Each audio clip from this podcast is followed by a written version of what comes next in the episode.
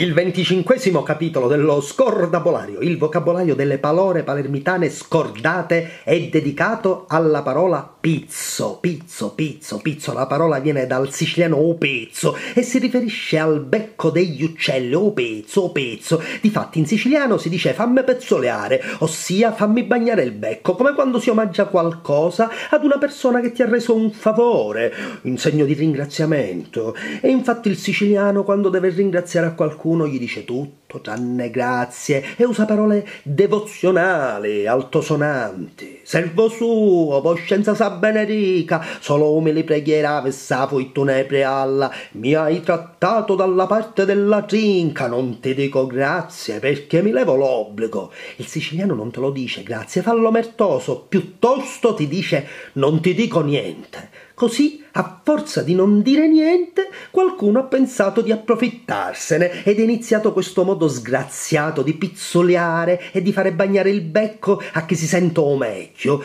Ma sempre becco, è eh, così il pizzo è diventato una forma di estorsione da parte del becco che pretende di pizzuliare una parte dell'incasso, dei guadagni degli artigiani e dei commercianti in cambio di una supposta protezione ma più che altro è una supposta.